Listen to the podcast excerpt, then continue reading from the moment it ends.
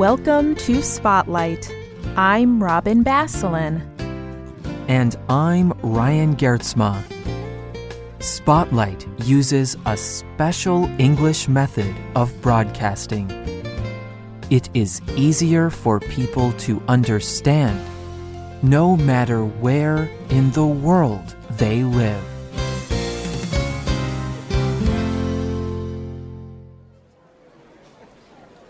It was August 3rd, 2012. Hundreds of people filled a large building or sports arena in London, England. These sports fans had come from all over the world. They were there to watch an Olympic event, the opening competition for women's judo two female athletes walked into the arena. They wore traditional judo clothing, belts, and no shoes. One of the athletes wore an unusual piece of clothing for a judo competition. It was a small black head covering. Immediately, the announcer introduced the athlete. He said, in white, the first woman ever from Saudi Arabia, Wojdan Shaherkani. Wojdan Shaherkani did not win her judo competition that day. In fact, she did not compete very well at all. But on that day, she did succeed. Shaherkani became the first woman from Saudi Arabia to ever compete in the Olympic Games. Today's spotlight is on women and the 2012 Olympics.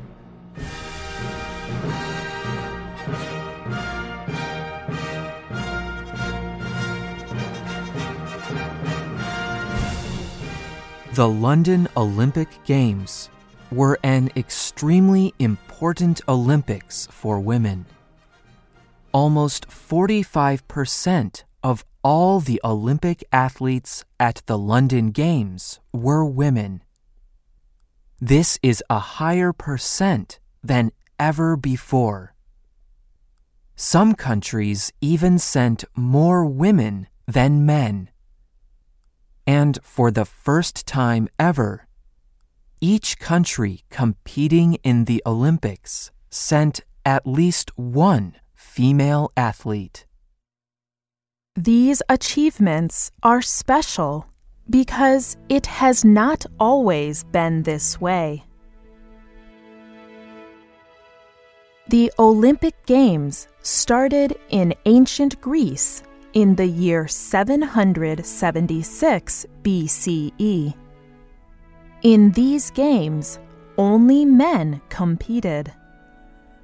In 1896, officials started the modern Olympic Games. Once again, only men competed in these games. However, four years later, in 1900, Olympic officials permitted women to compete for the first time. This was a major achievement. But officials limited women to competing in only two sports tennis and golf. In the 1920s, officials permitted women to compete in more sporting events.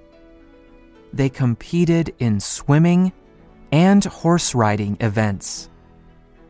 But many countries still restricted what events women could compete in. For example, the United States did not let women compete in swimming events during this time. Many Americans at this time believed that women should keep their legs covered and this was not possible if they competed in swimming. In the 1960s and 70s, Olympic officials began opening more and more sports to women. Over the next 40 years, the number of women competitors increased at almost every Olympics. And the number of events they competed in also increased. However, it was not until the year 2000 that officials opened the last major Olympic event to women. At the Sydney Olympics, officials permitted women to compete in the sport of weightlifting. Weightlifting is a sport where an athlete tries to lift heavier and heavier amounts of weight. It is a sport of strength. Female athletes struggled over many years to fully compete in the Olympics. And they still continue to experience struggles. For example, remember Wojdan Shaherkani from the beginning of this program? This young Saudi athlete experienced a lot of pressure.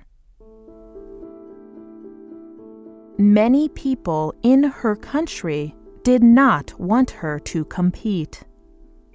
Saudi television stations refused to broadcast her competition. Some people even called her hurtful names. They believed women should dress modestly, wearing a head covering and long flowing clothes that cover a woman's whole body. The clothing she wore to compete in judo was not like this. This made some people angry. Another thing that was difficult for Shaherkani was a lack of training. Usually, Olympic athletes train and compete for many years before the Olympics. But Shaherkani had only trained and competed for a few years. She did not even know if she would compete in the Olympic Games until a few weeks before they started. Saudi Arabia decided very late to permit women to compete in the Olympics. So their female athletes were not as prepared to compete as other athletes. For this reason, Shaherkani lost her first competition in less than two minutes. But people around the world watched this historic competition. They cheered for Shaherkani. Shaherkani was frightened during her competition, but she was also very proud. After the competition, she released a statement. In it, she said, I am excited and proud to be representing my country. Unfortunately, I lost, but I will do better next time. It is not just new female athletes that experience struggle. Some long-time female athletes experience struggle even when they win. At the 2012 Olympics, there was a young, expert Chinese swimmer named Ye Shiwen. Shiwen performed well in her event. In fact, she performed better than many male swimmers in the same event.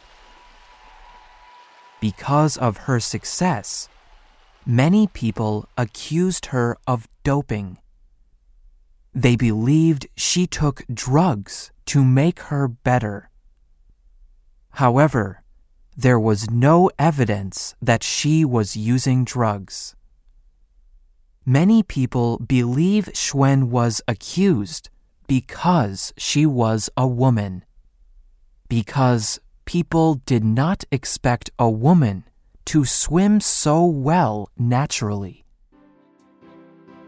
Women in the 2012 Olympics experienced a mixture of struggle and historic success.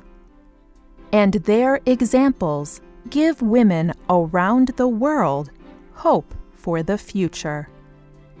Sarah Attar is another first time female Olympic athlete. She competed in the running sports for the country of Saudi Arabia. She told the New York Times a big reason why I competed in the Olympic Games was to be one of the first women from Saudi Arabia. It is a huge honor. I hope that it can cause some big steps forward for women's sports in Saudi Arabia. I hope that women will get more involved in sport. Having women in the Olympics is not just important for women. Female athletes show all people what it means to be human.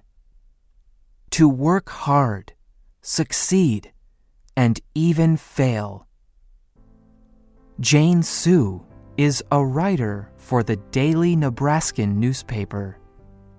As she explains, when we see an athlete win, we are involved in a deep and real part of his or her life.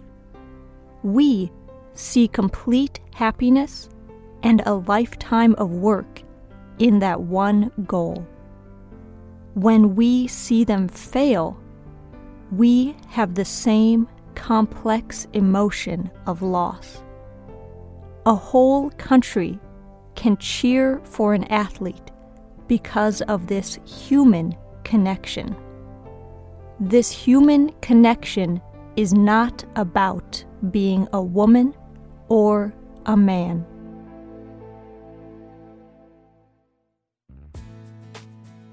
The writer of this program was Diana Anderson. The producer was Mark Drenth. The voices you heard were from the United States and the United Kingdom. All quotes were adapted for this program and voiced by Spotlight. You can listen to this program again and read it on the internet at www.radioenglish.net. This program is called Women at the 2012 Olympics. We hope you can join us again for the next Spotlight program. Goodbye.